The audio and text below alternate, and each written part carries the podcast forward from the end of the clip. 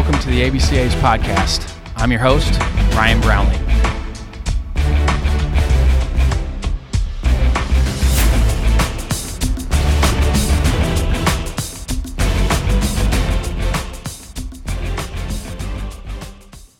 I hope you're enjoying your Dr. Martin Luther King Jr. Day. Today is a time to remember the sacrifices that Dr. King made personally for the civil rights movement. My favorite Dr. King quote is Our lives begin to end the day we become silent about things that matter. Now, on to the podcast. This episode is sponsored by Netting Pros. Netting professionals are improving programs one facility at a time. Netting Professionals specializes in the design, fabrication, and installation of custom netting for backstops, batting cages, dugouts, BP screens, and ball carts. They also design and install digital graphic wall padding, windscreen, turf, turf protectors, dugout benches, dugout cubbies, and more. Netting Professionals is an official partner of the ABCA and continues to provide quality products and services to many high school, college, and professional fields, facilities, and stadiums throughout the country. Netting Professionals are improving programs one facility at a time. Contact them today at 844 620 2707 or info at nettingpros.com. Visit them online at www.nettingpros.com or check out Netting Pros on Twitter, Instagram, Facebook, and LinkedIn for all their latest products and projects. Make sure to let CEO Will Miner know that the ABCA sent you. Now, on to the podcast. Next up on the ABCA podcast is Kansas City Royals Director of Performance Science and Player Development, John Wagle. We have a health and wellness theme here on the podcast to kick off the new year. John enters his first year as director after serving as the Royals minor league strength and conditioning coordinator in 2019. Prior to joining the organization, he spent three years pursuing his PhD in sports physiology and performance at East Tennessee State. John is also a leatherneck, getting his master's in exercise science from Western Illinois. He has an MBA from Loyola, and he played collegiately at Augustana College in the Quad Cities. He spent time as the assistant director of sports performance at DePaul University also. He also spent time in the coaching ranks, having coached baseball at North Park for Luke Johnson and Dominican University for Steve Hardman. Having been on both sides of the baseball industry, having coached, and now on the strength and conditioning side, he understands ultimately what both sides need and how to bridge the gap between both sides. Let's welcome John Wagle to the podcast.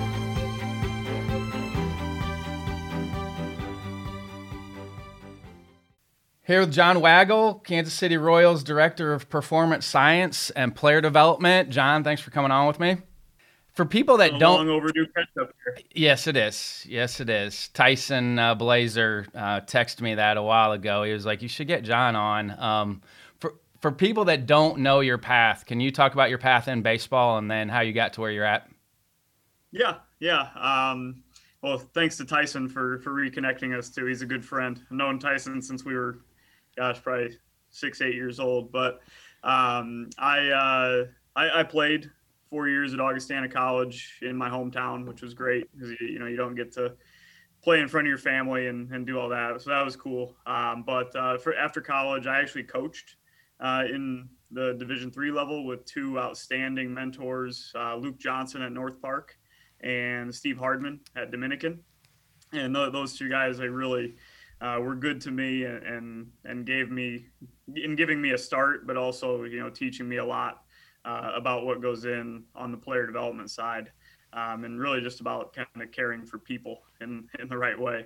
Uh, from there, I actually decided to go the strength conditioning route uh, left coaching baseball for a while, uh, interned at uh, at DePaul University, and then went did my master's at Western Illinois, where we crossed paths and helped out with the baseball team and throwers, football, you name it at Western. It's a it's an all hands on deck uh, type of deal there. So I, I, got a lot of good experience there.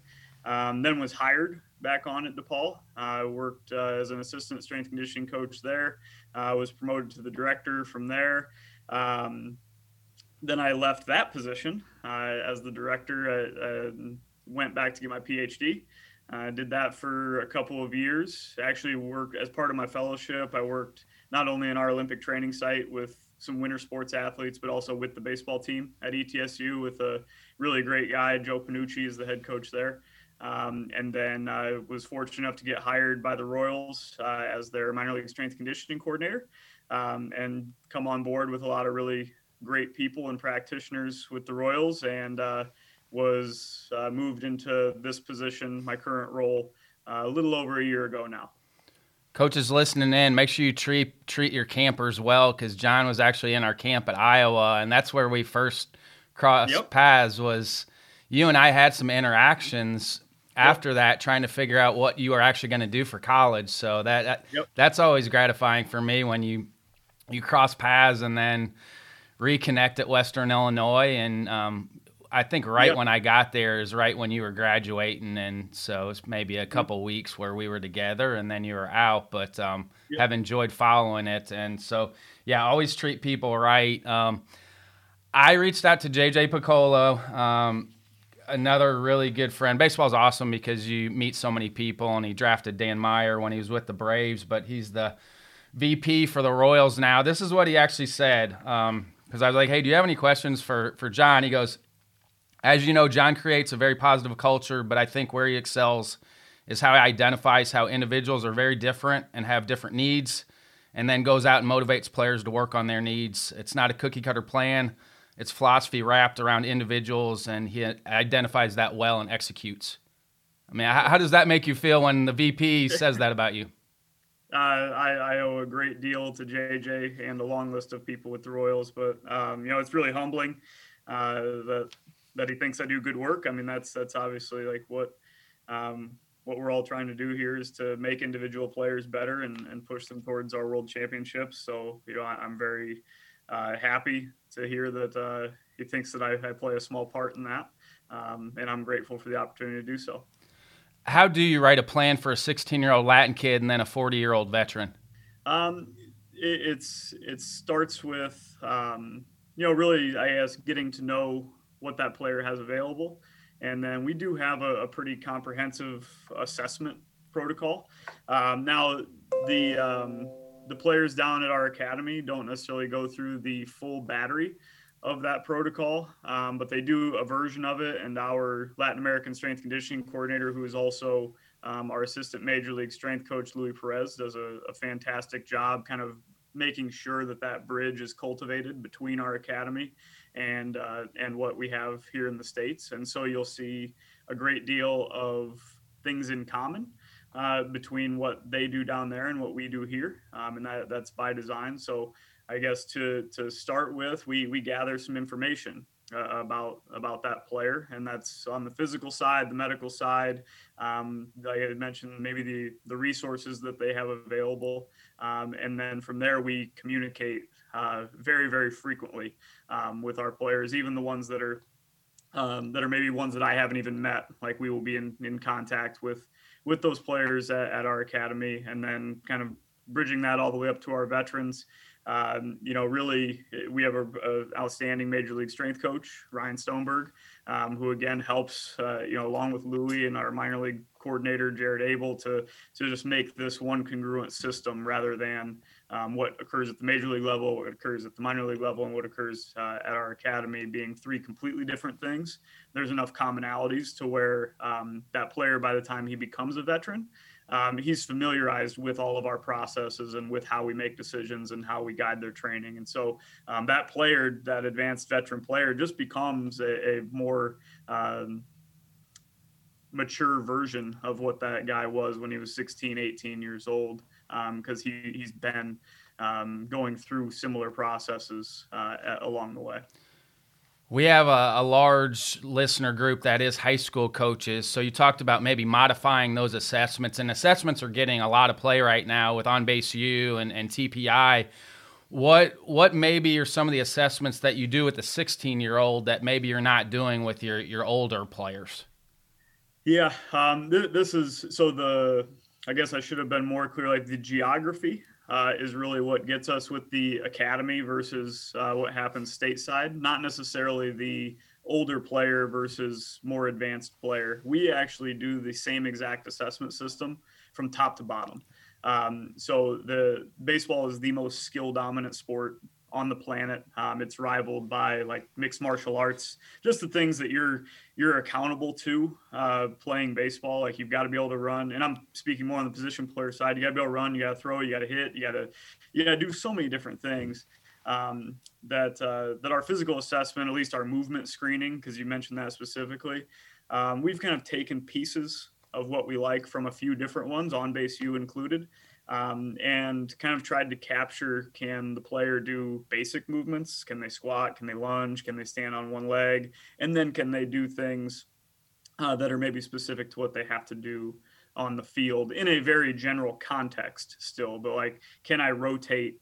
Uh, when my pelvis is sitting there fixed on a table like that that would be just an example if i can't do that like i'm probably going to have a hard time uh, doing some moves in my swing. And and now uh, I'm fortunate to work with uh, you know some of the the brightest hitting and pitching minds on the planet that they use that information and it, it's uh, a complementary piece to our player development system. And so for those high school um, players and coaches, I, I don't think that. Um, it really needs to be that different. I, I think that if you um, could kind of peek behind the curtain for a day, you'd be surprised at the simplicity of of our movement screen, and uh, and I, I, don't believe that it would really be um, too big of a barrier for anyone. And, and, we get a lot of information out of it at this level, and I think the same would be um, at those younger levels too.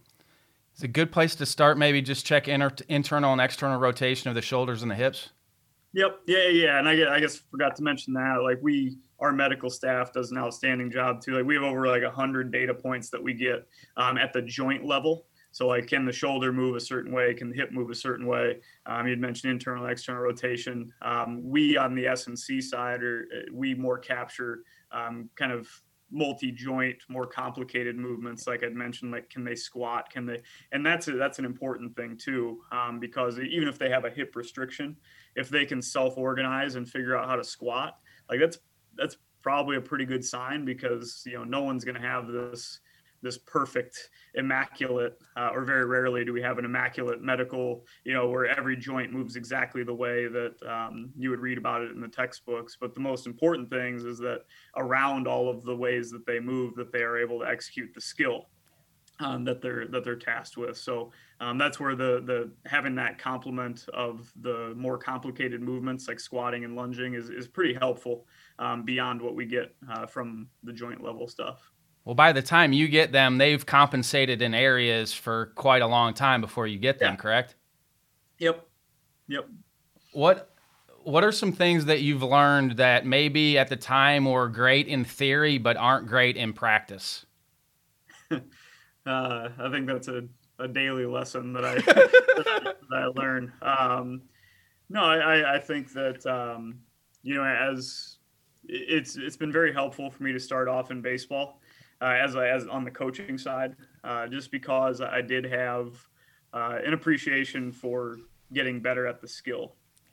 But uh, you know, then being in strength conditioning for you know I've been in strength conditioning I for 11 years now.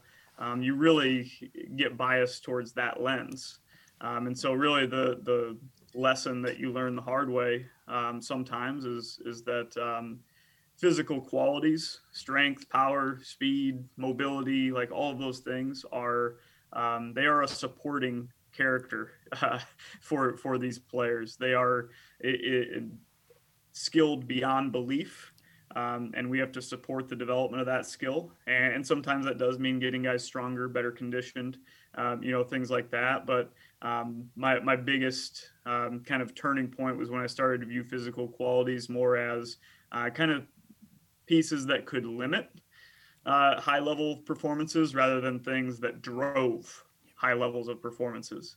Um, you know, I still think that physical qualities are valuable. Um, they just have more of an indirect benefit uh, than than you would see in some other sports. Um, like I've had the chance to work with with bobsled athletes, uh, working with Brad DeWeese and some people at ETSU. Uh, like if you get those guys faster, they are going to push the sled better. That like they are. It's a, it's about as easy of a relationship as you're going to see. But um, even with us, even if you distilled it down to base running, if you get a guy faster, he's still got to make a lot of decisions uh, in order to steal a base or go first to third or second to home or whatever the task may be within the game. And that speed affords him some error. and that speed affords him, you know, more opportunities to do things that maybe he couldn't before. Um, but it's not as as plug and play uh, as I would like sometimes. Um, but that that's been probably the most valuable uh, lesson that I've learned. What do baseball coaches need to hear from the strength and conditioning side? I mean, you've been on both sides, so you can speak to both sides. What what are maybe some of the disconnects that you see on the baseball coaching side that they need to hear from the strength and conditioning side? Um, well, well, I think a lot of them I, I just touched on yeah. a little bit, um, but you know, strength conditioning is uh, is probably one of I, I think the the biggest up and coming pieces in player development. Like if you can do strength conditioning well, um, you can you can very much uh, support that player's development and and do so in a, a very specific manner and target um, things that are maybe holding them back from reaching their ceiling. And that's ultimately what I'm tasked with is just being a, a, a part of helping players reach their ceiling and get those players to the level where they are helping us win championships. And so I do think strength condition, conditioning is uh, oftentimes, um, and not speaking necessarily to anyone in anyone specifically here, but it is an underappreciated part uh, of of that player's preparation, and that can be either supporting the skill uh, like I said, giving them greater margin for error or different opportunities on the field, but also uh, the injury risk reduction side is a is a major component. Uh, That's the biggest one. That's provides. the biggest one for me is the the injury risk component. You're going to have healthier athletes yep. by doing all of this stuff. Yeah, and so we've um, and we we've done some of that early on. Even right when I got hired by um, Austin Driggers, he was the one who kind of led the ship and, and get me on here. Like one of the first things that he tasked kind of me and everybody else with was uh, reducing hamstring injury risk. And so we put like a full on, uh, you know, assault on trying to figure every way that we could do that because like, hamstring injury is actually number one uh, injury in, in professional baseball. So any yoga? Uh, on occasion. Um, Depends you know, on the individual, right? Yeah, again, yeah, it just depends. And I hate to give that that cop out answer, but you know, yoga's not bad. It's just not for everybody. Um, but uh, yeah, keeping people on the field a lot of the times like that that can be born uh, in the weight room or or running or you know things like that. So um, again, they're they're the most skilled people on the planet at what they do and giving them more opportunities to practice, to play, to to get that representative work uh, strength conditioning can play a pretty big part in that. What do strength and conditioning coaches then need to hear from the baseball coaching side? Um, again, probably a lot of what I've touched on yeah. that like we got to keep the main thing the main thing. Uh, and uh, the, these guys, um, you know, the the players are tasked with a lot. You know, the volume of games gets hit on quite a bit, um, and that that's part of it. But there there's a certain pressure that a lot of us don't understand uh, to perform day in day out. Um, that's whether you're a, a high end draft pick, a low end draft pick, whatever the case may be. Like this is, um, you know, in college you get, uh, you know, you got three or four years. You know, you know, you you, you came to school, you, you've got that. You can kind of count it down yourself and you know, for me, even like I got to play a little bit of independent ball after after college. Like that the, the fact that that rug can get pulled out from underneath you at any time like that that's a that's a really important thing and so you know i just hope that our coaches uh, one thing i want them to understand is how valuable uh, of an experience and how, how every moment is so crucial for our players because they get one shot like you don't you don't get two um, you don't get two professional careers. I mean, some guys get picked up afterwards. I realize that, but like that's one long career, though. I mean, that career yeah, really is still going. This is this is a once in a lifetime opportunity in a very literal sense, and just knowing the magnitude of that um, on the individual level uh, is really important to me, and then knowing the magnitude of you know what it means to a city, a team, when you do win championships like that, that's incredible to be a part of. Um, and so I, I, think that having an appreciation of that from the strength conditioning perspective uh, would be really, really important. And that's not only at the major league level too. And um, in 2019, we won four minor league championships. Like that's a that's a really big deal for those towns, and we're really, uh, you know, blessed to be a part of that. And uh, and that's what I, I, hope that our coaches um, really value. in their service. You know, being at the pro side now, you know, I think maybe the college and high school weight room experience may be different, and, and I might be wrong on this, but at the pro level, does does it play a role in building competitiveness and team building? Are there team building co- components, or is it just about the individual because it's now professional baseball? It, it, may be different in, in other organizations, but our culture is truly special. And, and I know probably everybody would get on and, and say that, but um, I think anybody that knows our leadership, knows Dayton, knows JJ, knows Scott, knows the people that Those are, are college guys here. too, though. I mean, that this they come from the college special, side. Yep, this is a truly special culture. Um, and uh, you know, even as we walk in, walk in the door, uh, one of Dayton's quotes is on the wall there that all of our success is tied together and I and I think that that's um, you know it hits deep with the staff, but I think it also you know the players really really feel that as well. Um, and so yes, in the weight room, they are there to get their individual work in, um, and we and we tailor it to to those needs as well. Like they know that what they're handed is is for them, um, but they also really appreciate being a part of something bigger than just their career. Um, and because the reality of it is, like we we also know that um, when we win, uh, it's going to be largely on homegrown guys, and uh, and so they have to have those relationships because if they're going to succeed together at the next level, uh, they they they need to kind of build that build that up now. And so yes, there's an element of team building. There's an element of competitiveness. Like these guys are competitors. That's that's what they do. Um, but uh, but I think they do a good job of managing that and valuing like all the different all the different pieces.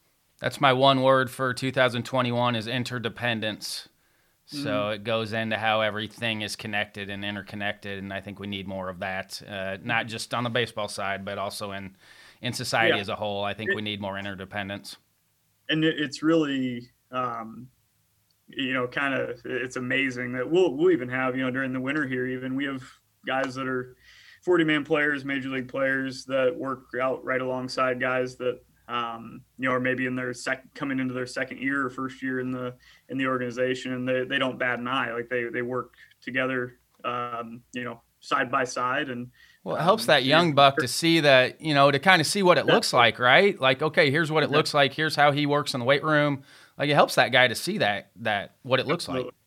Yep, there, there's certainly like some mentorship there, um, but you know, even the older player, I think appreciates that um, he appreciates what that younger guy's going through and and wants to help them. And and then you know it, it, that relationship's formed. So in the event that that player that younger guy eventually makes it up to the big leagues our guys have already kind of familiarized themselves with each other. Um, there, there's not as much separation as, as maybe you do. I haven't worked for anybody else but that you might see um, elsewhere when you have the the elite of the elite with with guys that are working their way towards it bench press for pitchers uh, time and a place. Time and a place. There, Bar or dumbbell? Uh, we, we lean more on dumbbell. Uh, we, we do lean more on dumbbell. Uh, some of that's comfort for the players. Uh, some of it is like there, there's some advantages to the way the, the shoulder can move uh, with the dumbbell, but we, we also have some um, some different bars that allow for for some cleaner movement patterns as well. Um, but uh, but there there's times where we include it in our program for the pitchers. There's times where we don't. Um, as, a, as a general rule of thumb, as the throwing volume is really high. And that's what it is, right? As as their yeah. throwing picks up, you cut you cut the bench back. We, yeah, something's got to give. Um, but uh, it's not that we don't kind of reintroduce it from time to time to retain the strength that they've developed in that movement. But um, you know, there, there's just our year looks a lot different depending on the time period that you're in and and exercise selection follows that not just on the bench but in a lot of a lot of areas. What about overhead exercises? Yep we we we do overhead pressing. Um, it's something uh, admittedly that we have to coach and coach and coach and coach um, because it does um, it's difficult to do it properly. Um, but there are a lot of advantages. Uh, this is more my opinion to to overhead pressing with uh, with throwing athletes. That's a health so, that's a health issue as well, right? If you don't if you try don't try to strengthen that area, yep, you're going to break down. Yep. Yep. So we we do overhead pressing. Again, it's more dumbbell uh, than than barbell. Uh, we do have some guys, actually the guys that are very very unstable. Uh, the barbell can provide them some level of stability because it's just one uniform piece. And so you kind of think of like the barbell is always this progression from dumbbells, but I think with overhead pressing in particular, uh, you can make a case that it's a that it's a regression for guys um, just to be able to have a solid base of support as they press. Percentage of your pitchers that are too lax. Ooh, um, I don't know if I could give a good. Um, are you talking shoulder? Yes, shoulder areas. Yeah, uh, I don't know if I can give a percentage. I mean, there's there's quite a few. I, I, would say more like there's, and this goes back to what do strength conditioning coaches need to know the the diversity that exists in baseball. Um, from a physical profile standpoint is amazing. It's amazing, isn't it? It's amazing. There's especially pitchers. There's no profile. Like it's not yeah. like, hey, if you do this and this and this, you're going to be a big league pitcher or a pro yep. pitcher. There are so many different variables yep. with guys because it's a skilled it's a skilled position. Yeah, and you see it at the big league level. If you if you you know really took a look at all the pitchers that existed on any given roster across the league, like it's really remarkable, and it's one of the things I like love so much about baseball is is that um, you know you you can you can have those opportunities potentially if you are that if you are that skilled. And you and I are both kind of smaller guys. Uh, like we even we got to play. We you know, I didn't get to play for more than. it's know, America's pastime. I've said it forever. For that reason, yeah. is why it's America's pastime. There is no barrier of entry to play the game. Anybody's yeah. welcome. Now, if you get to keep moving up, that's a different thing. But anybody yeah. is welcome to play the game. Like there's there's no barrier of entry to play the game of baseball and that's what's great. I mean, and so like from the laxity or from what we see with the, there's not necessarily uh, we do have typical ranges, we have typical values, like just like anything else, like we can establish those things. But um, you know, to say that a certain level of laxity or a certain level of hip internal rotation that you can or cannot advance, like that's a it's a completely different thing. And so um, it's not necessarily something that we uh, spend a lot of time determining like how many of our guys are lax, and that's why I kind of can't really give you a good answer, just because we we kind of solve the problem that's in front of us. So if we have a player that um, is having velocity issues or injury issues or location issues or whatever, and we can on the physical side support that in any way, um, that's where we might look at something like shoulder laxity and say like, okay, well, um, maybe there's an opportunity uh, there to to alleviate some of that. I wouldn't even use the word fix, um, but to to clean something up there to to help support what is happening on the field. Squat and deadlift then in the programming. I mean, how many variations of the squat and deadlift? Um, it, I mean, our guys mostly lean on the hex bar deadlift. Uh, we we have a, a couple of players that do barbell, but that's because they that's their preference and that's what they have done their entire you know their entire prep coming up before they even got with us. Um, so th- those are pretty rare.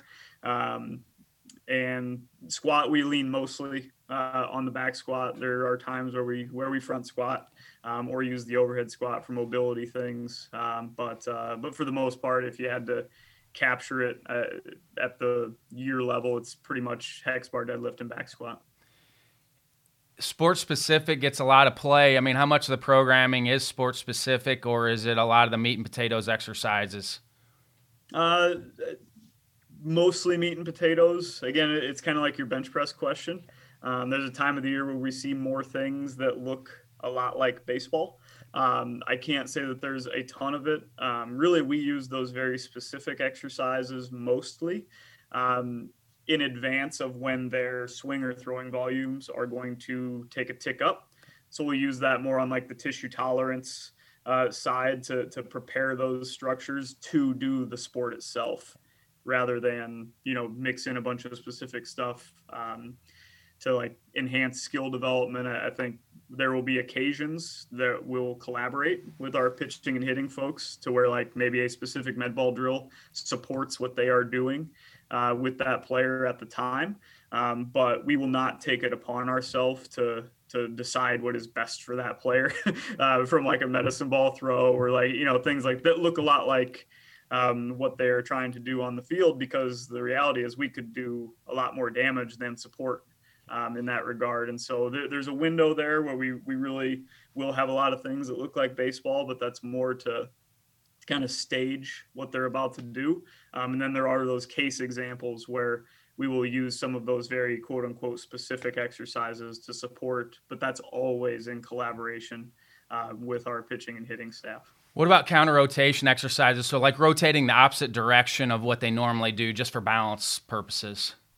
Yeah, I, I mean, we more just um, train symmetrically. Like, if we're to do some some rotation one end, rotate, and, and really, like, there's that's more something that's logical at the face level, but not not really anything that would increase the risk um, of injury. You know, if you look at switch hitters, if you look at guys who throw righty, hit lefty, like all those things kind of come out in the wash. Um, and, and, so we don't feel the need to to balance the scales in the weight room. Um, plus, if you're going to go take like 200 swings left-handed, and then we do three sets of eight of some core exercise, like we're we're uh, we're not we're pedaling that boat upstream. this gets a lot of play on Twitter. Long distance running for pitchers. Uh, I, I, do hold probably a pretty unpopular opinion here, um, but we. It depends uh, who you talk to, though. I mean, it might be. It's probably popular depending on who you're talking to. So you know, just just go into maybe yes, no, maybe. Um, I mean, you, you probably have a 30 year old veteran pitcher that likes to do a flush run after he starts, right? Like that. Yeah, I, I mean, aerobic capacity is is really important for pitchers, and there is. Uh, so I'll put like my nerd hat on. Like there's some research out there. Um, there's not a ton, but there's some research out there that has explored the cardiovascular demands uh, of pitching an inning. They are substantial, and an inning lasts a while, you know, eight to ten minutes. And so, being out there with that level of of cardiovascular stress um, and doing so three, four, five, six times for our starting pitchers, like that's that's pretty meaningful. Um, and so having the aerobic capacity in place to be able to support, again, it's all about supporting what they need to do on the field. Um, it's not necessarily that um, there's this linear relationship where like the more miles I run or the higher my capacity is, that the better I'll be at pitching. Um, but I can be more and more confident uh, when I'm in inning five, if I have a really high aerobic capacity, that my fatigue levels are not negatively impacting my fifth inning performance. So if a guy all of a sudden can't find the strike zone, um, we are just more confident um, that fatigue is not the thing driving driving the boat there.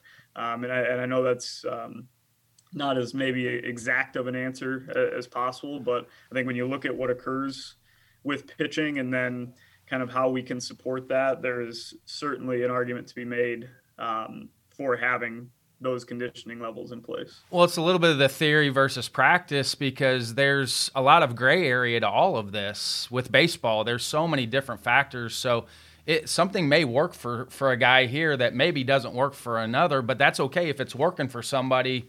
By all means, do it. Correct?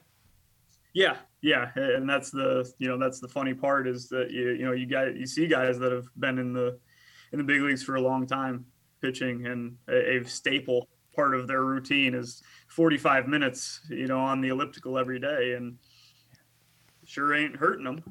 so, uh, you know, to take that away from them, or to, you know, th- there's enough physiology, I guess, to support them doing it.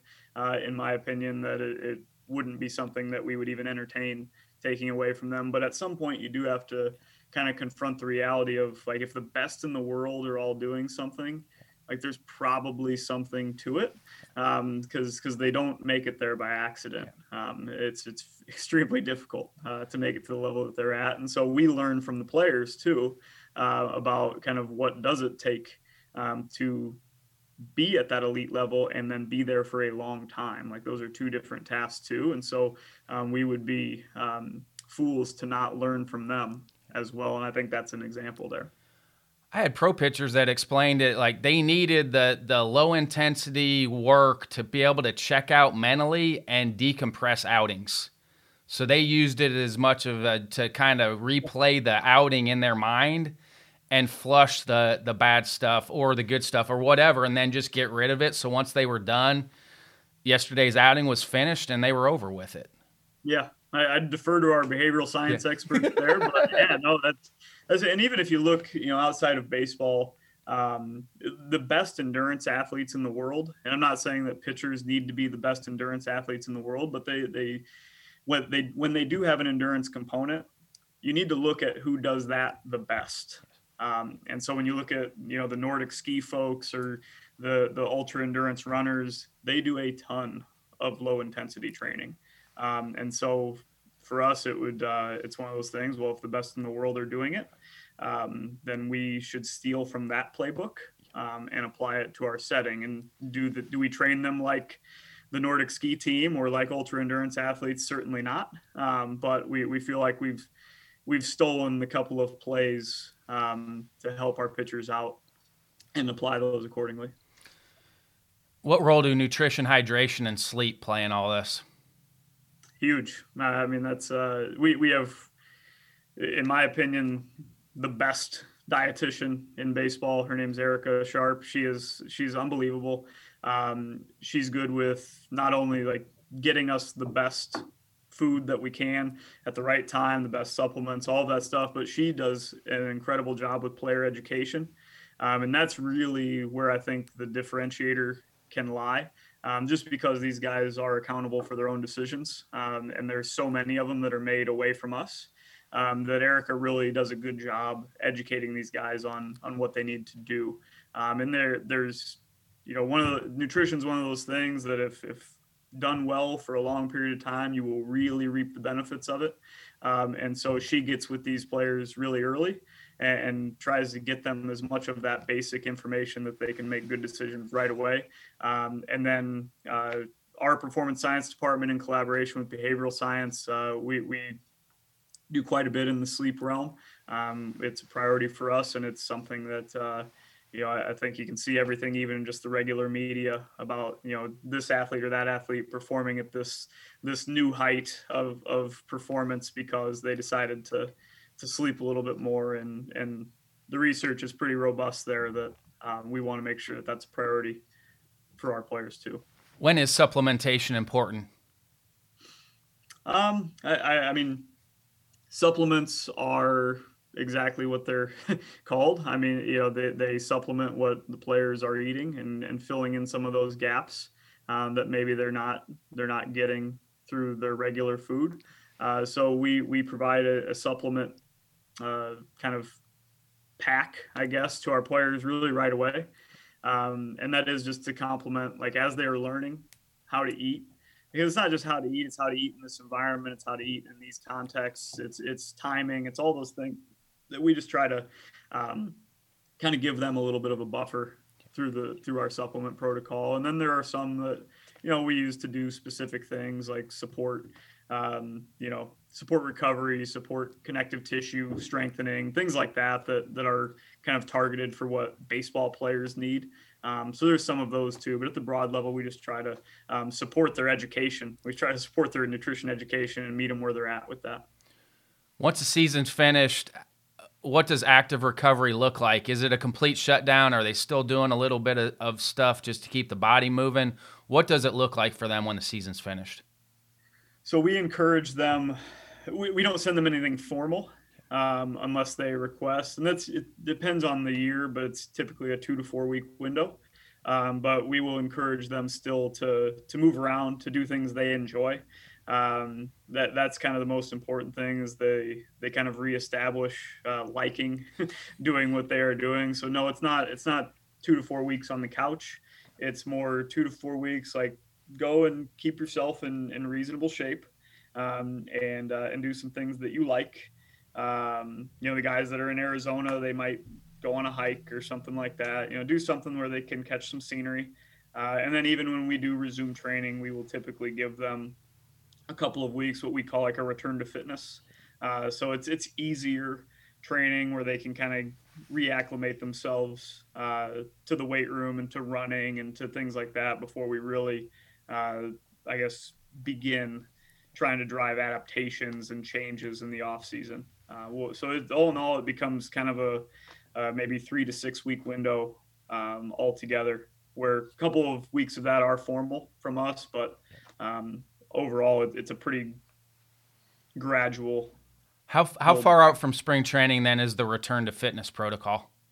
pretty far. I mean, it's uh, solid. I mean, in a normal year, um, 10, 12 weeks out, probably.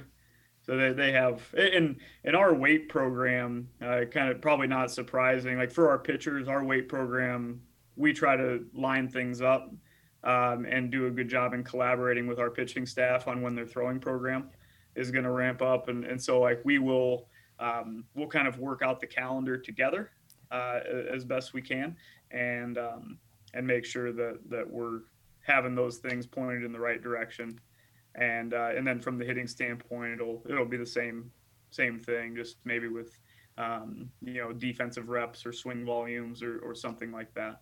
Um, that will kind of navigate uh, our off season that way. And, and our strength conditioning coordinator Jared Abel does a great job of like getting all that information and putting it in place and and having those pieces there. How are you relaying everything out tech wise or app wise to the whole organization to make sure everybody is gets the information streamlined? How do you communicate with everyone? Um, with our with our players, we'll we'll send out our training programs actually just just via email, via WhatsApp. Um, you know, pretty pretty easy uh, stuff there. Um, we we found that our international players tend to do pretty well with WhatsApp, okay. uh, so we will we will go that route there. But e- email seems to be fine uh, for for quite a few too. Um, but we will our strength conditioning staff uh, does great. Uh, we we give them kind of 20, 25 players that they're responsible for communicating with throughout the off season. And so they are really the ones that make sure that the program's been received, make any individual adjustments to the program based on their circumstance or their their physical profile. Um, and so those guys, even during the off season, are doing really good work for us uh, to make sure that that communication is is flowing between us and the players. From a player standpoint, uh, how do they know when to maybe push through something or when they maybe need to back off? Uh, I, you know, I think that's actually something that you got to learn, um, and and I don't I don't have a an exact answer there, um, but there are certain stages of your development where, like, it's it's time to learn how to do that. And there's certain stages of your development where like we've got to we've got to live to see another day um, basically. So but you know our, our it's really difficult to play 140 games in the minor leagues. It's really difficult to play 162 plus hopefully um, at the big league level. And um, you know I, i've never experienced that myself but uh, gosh i i think playing through an indie ball season was was tough enough on my on my body. So um, you know, I know that these guys probably don't feel great every day, and there there's a time and a place where they've got to learn how to do that at some point in their development and learn how to perform at a high level when maybe they don't they don't feel the best. Um, but what we try to do is is just um, you know kind of meet them where they're at on any given day. That's from the strength conditioning side, the nutrition side, you know everything that we do um, is to get them ready for seven o'clock as well. So it's it's there's that short term management where we we have some strategies that we can use to get them ready to go that night if they're not feeling that great. But then there's also the ten thousand foot view of uh, of their player development process that we have to acknowledge, and we'll make decisions accordingly there too. Everybody had to pivot with COVID, you know, because everything got shut down. So guys are away from the weight room. Realistically, how how long do you have? Say you're in great shape. How long do you have before maybe you start to lose some of what you've gotten built up if you're out of the weight room for too long? Um, are there ways to navigate around that? I'd re- if you can't access a weight room, I'd really encourage sprinting. Uh, there's there's not a physical uh, stimulus like sprinting, um, and so if you're in a place where you're trying to hang on, uh, to your lower body power or your strength. Like sprinting can help you uh, help you out in that regard. Um, but overall, uh, you know, you're you're probably going to see some regression there at four to six weeks. That's that's pretty reasonable. Uh, some guys quicker than others. There's a lot of factors that, that go into that, but at the at the group level, four to six is probably probably reasonable. But uh, you know, there's ways that you can you can kind of support them even when there's when there's not equipment and um, you know fortunately we had a lot of creative minds that uh, did a really good job during the shutdown to to help out in that regard. Say we have a high school coach out there that has to take care of a lot of their own needs from a strength and conditioning standpoint. What are some resources that they should dive in that would kind of help them along if they don't have a strength and conditioning professional around them? Yeah, um, I, I, think there's first of all the supply of strength conditioning coaches out there would make that less likely than it maybe was 10 years ago there's just a lot of people that are that are interested in this as a profession, which is great. Like, and that that gets resources into all levels of sport, uh, which is which is fantastic. Um, but if if they do need to to self educate, um, I, I would probably lean on reaching out to people first, and then like the books and online resources second. Try to find someone that that has has worked at the level that that you are working at, and even levels that are before or after um, the level that you're working working at too. Because you, in order to necessarily say program for a high school player, you need to understand what it what it looked like for them as a junior high player, and you need to know where they're going to go too at the college or professional level. So um, it's kind of you can't know where you are unless you know where you've been and where you're trying to go. Uh, and so, and, finding... and there's some apps now. TeamBuildr's one. I mean, there there's some apps out there that could help you with the programming. If you're a coach that's trying to do this by yourself, TeamBuildr is yeah. a great app to go to if you need some help with programming.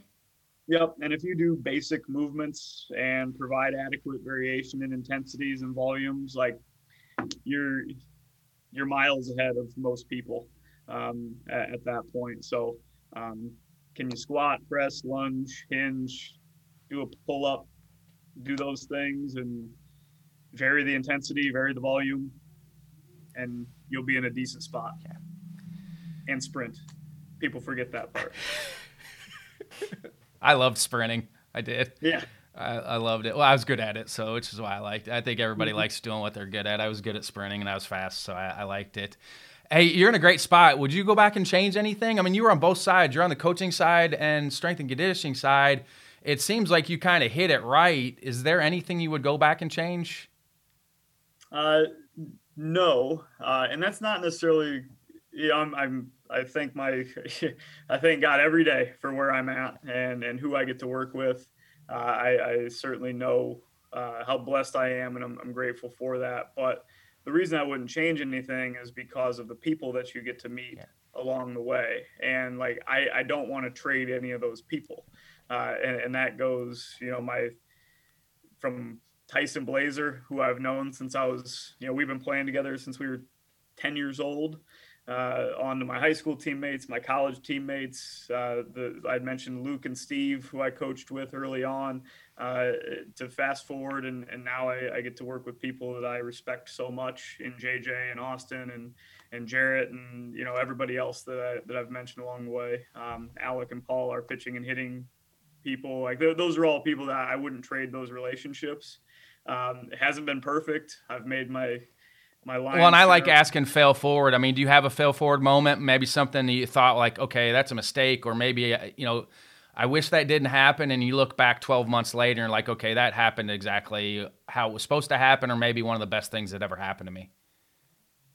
Yeah, let me let me think about that one for a second. Um, you know, I, I think that you, I, I, would probably look back at, you know, leaving DePaul uh, was a really difficult decision for me.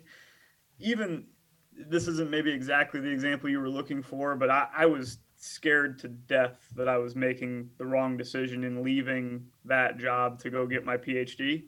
Um, it was a really good job. It was people I loved. I, I really enjoyed. Um, I, I, enjoyed working in basketball too. I thought that was a lot of fun. Uh, you know, you get to go to Madison Square Garden for the Big East tournament and all that. Like, it's just, it's really fun. It's a fast paced game.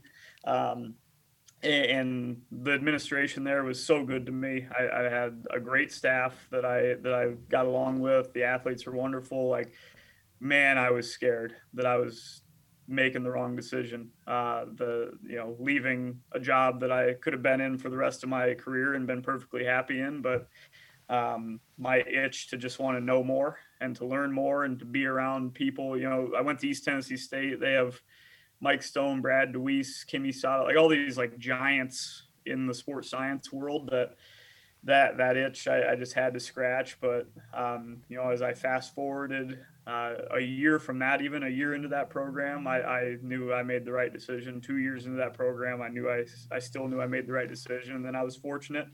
Um, that on the back end of that, uh, you know, another thing I was scared of is I, I wasn't ready to like be a teacher.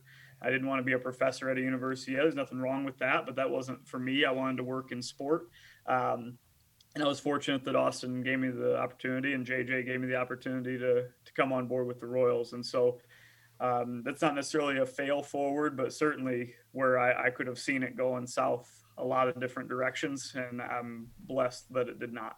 What was your dissertation for your PhD? Uh, it was on accentuated eccentric loading. So basically, like we, we did some back squats where it's really heavy on the way down. And then when you get to the bottom of the squat, the weight pops off and it's lighter on the way up. Uh, so I, I how did you set that up? Um, well, I I went into my dissertation a pretty strange way. I, I actually said like I, I want to learn how to use every piece of technology that we have. I want to learn. I want to do everything that I possibly could. Um, and so the accentuate eccentric loading piece was actually a question that uh, my chair, Dr. Mike Stone, wanted answered for a long time. Um, and then he was um, he was nice enough to support all my other crazy stuff where like I wanted to use ultrasound. I wanted to do muscle biopsies where I actually got to like go into a into a wet lab and do pipetting and muscle staining and all like all the stuff with the white lab coats and all that, you know, and do biomechanical analysis of, of squats and you know all this cool stuff that uh, that he kind of if I said hey I want to learn how to do this he figured out with me a way to package that into the dissertation. So um, I left my dissertation saying like yeah I know how to do this. I understand this. And that's really like I wanted it to be the the best learning experience of my life. And though it was uh, an uphill climb like you won't believe it was worth every second of it because uh, I got to do exactly what I wanted with it. I think generalists make the best coaches. I'm biased because I'm a generalist, but I think people that know a little bit about a lot of things are much better in a team environment than somebody that just knows about one thing and they're really specialized in it. Yeah, one thing I, I heard, I actually can't even cite who I heard it from, so I'm sorry if I'm really stealing somebody's idea here. I know I'm stealing somebody's idea, but I don't know whose. I, I, I really like the T-shaped person where you have you know, the stem of that T is you have a lot of depth in one area.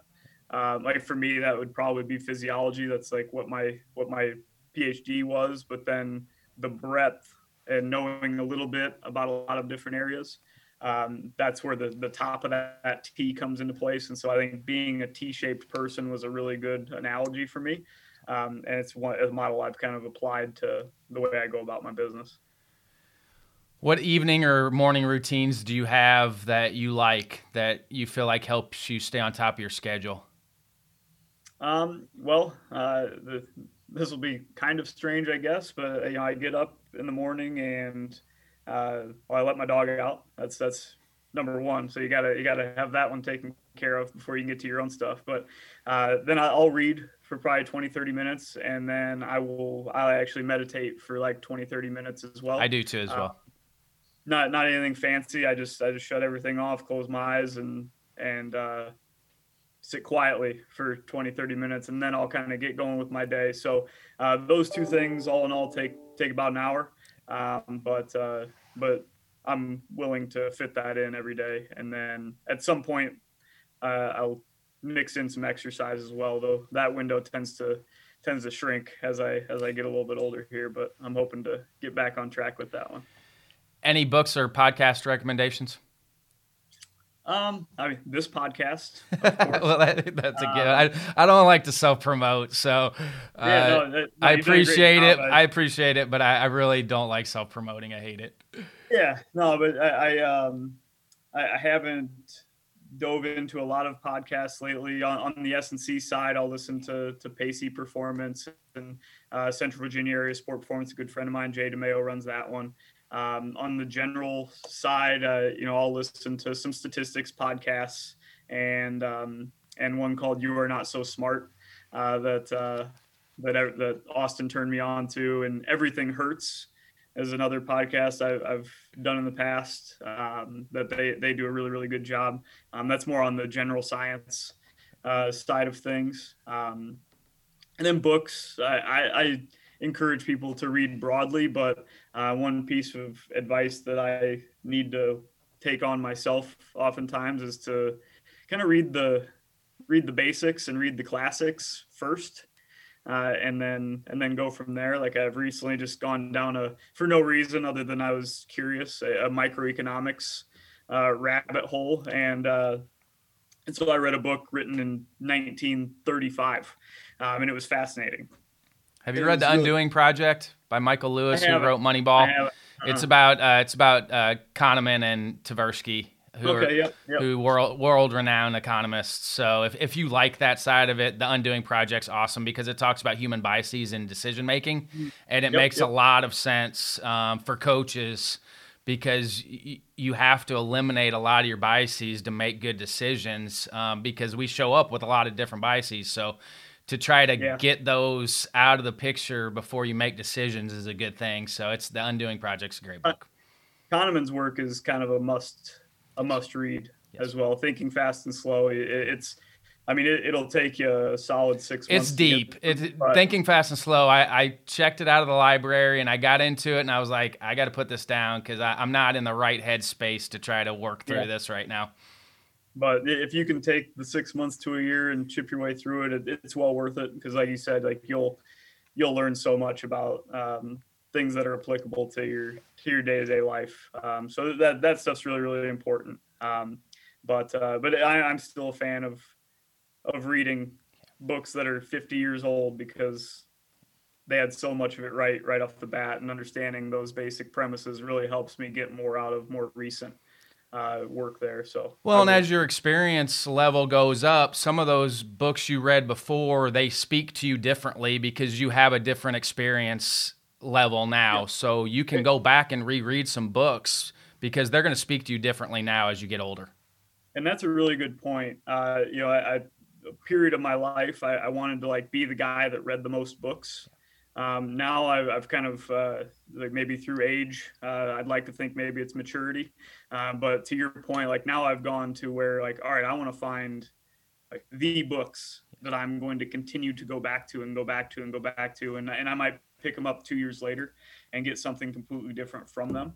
Um, but but I, I have now transitioned to where uh, I'm not trying to maybe win a competition of how tall my book stack can be, but but I really want to pin down what are the things that are impactful uh, to me doing a good job in in what I need to do. What are some final thoughts? Uh, just grateful, right? Uh, this is great to to hop on and and, and do this. Um, definitely like different than other things that I, I've uh, been on in the past, and I appreciate that about you. And I'm, I'm so happy for you, and um, grateful that we got to reconnect. Yep, John, it's always great seeing you. Tell Dayton and JJ I said hello. Yes, sir. We'll do. It was so great for me to be able to reconnect with John on the podcast. I'm so proud of him and his journey. Having seen him grow up as a player, coach, and now a director is awesome. He's a humble and genuine person and someone you root for along the way. I wish him and the Royals organization a safe and successful 2021 season. Thanks again to John Litchfield, Zach Hale, and Matt West in the ABCA office for all the help on the podcast. Feel free to reach out to me via email, rbrownlee at abca.org, Twitter at CoachB underscore ABCA, Instagram at Ryan Brownlee17, or direct message me via the MyABCA app. This is Ryan Brownlee signing off for the American Baseball Coaches Association. Thanks, and leave it better for those behind you.